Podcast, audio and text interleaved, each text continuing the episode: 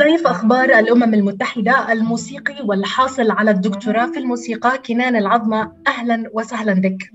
أهلا وسهلا فيك. شكرا لاستضافتي شكرا كثير.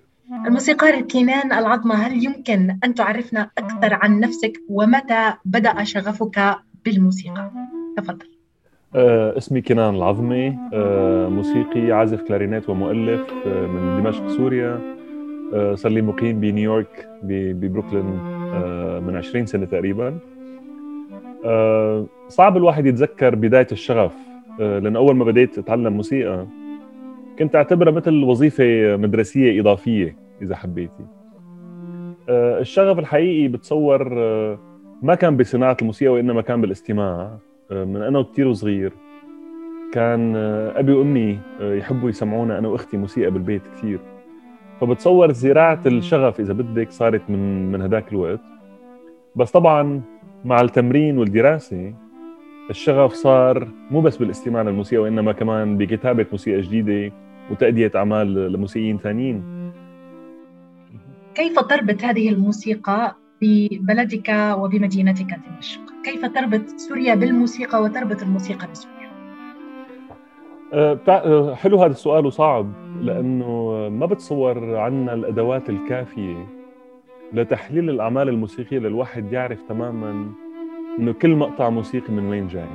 هلأ مزبوط أنا من من دمشق وعشت بسوريا أول 24 سنة من عمري يلي هي سنوات تأسيسية حقيقية لشخصية الشخص كمان. أنا بحب أفكر إنه الموسيقى اللي بعملها هي موسيقى متأثرة بشكل كبير بشكل عاطفي وبشكل عقلاني. مع البلد اللي أنا منه. آه، وهي متأثرة بشكل كبير بالموسيقى التقليدية الموجودة في في المكان. بس هي موسيقى ما لها محصورة بهذا الإطار. يعني أنا دائما بحاول بالأعمال اللي بكتبها أو اللي بأديها. إنه آه، مو لأثبت أي شيء لأي حدا وإنما بحس إنه سوريا هي جزء من العالم والتراث البشري اللي موجود بالبقعة الجغرافية اللي اسمها سوريا. هو تراث إنساني بالأساس.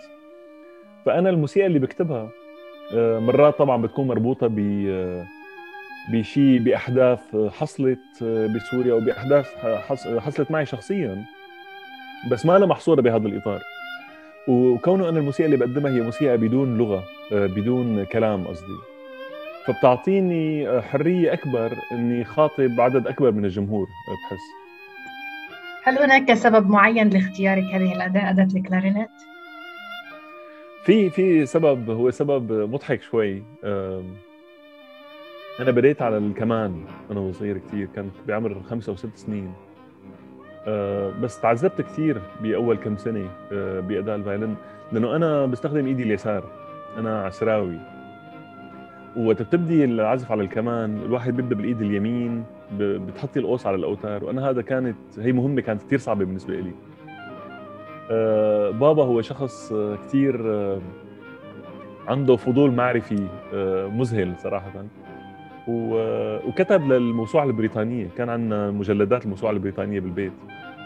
هذا قبل الإنترنت وقبل كل شيء قبل Google search. ببعث لهم رسالة إنه ابني عمره ست سنين عم يتعلم على ال violin هو بيستخدم إيده اليسار. الأمور ما كثير ماشي حاله. شو بتقترحوا بعد شي شهر بعثوا له مثل آه، تقرير كبير شوي إنه أحد الاقتراحات إنه إدرس مع عازف كمان بيستخدم إيده اليسار آه، ليكون يقدر يفهم على الصعوبات تبعي. آه، أو أحد الاقتراحات الأخرى كان إنه است... إنه اتعلم آلة ثانية تتطلب استخدام الإيدتين بنفس ال... بنفس الصعوبة وبنفس المهارات. وكانت من الآلات اللي آه، متاحة بالمعهد العربي للموسيقى والدرس بدمشق. آه، كان أحد الآلتين يا أما الكلارينيت أو البيانو.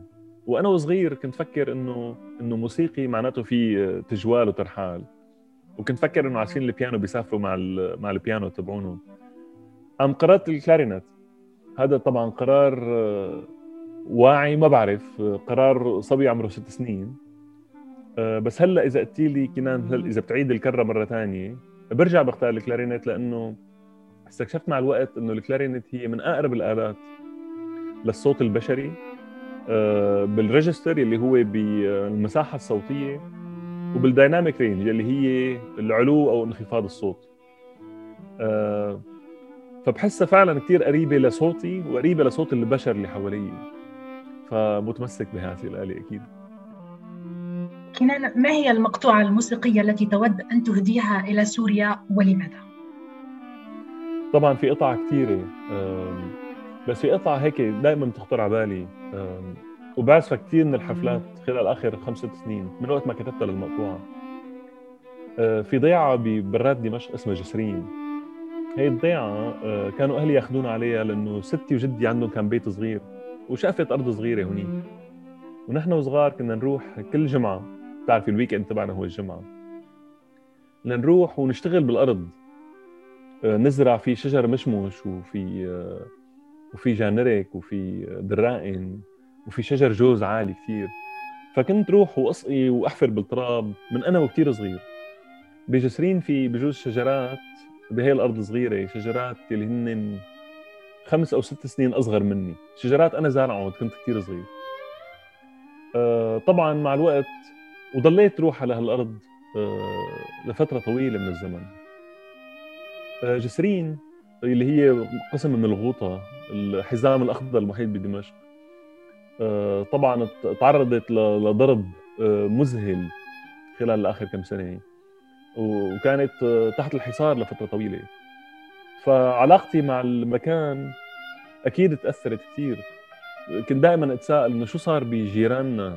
شو صار بال شو صار بشجرات المشمش؟ شو صار بأهل الضيعة؟ فكتبت هاي المقطوعة مقطوعة هي اسمها جسرين وهي مهداة لجسرين تحديدا ولسوريا كلها مجازا. آه، لشجرات المشمش تبع جسرين وللارض تبع جسرين. بس أهم شيء لأهل جسرين يلي كثير منهم تركوه.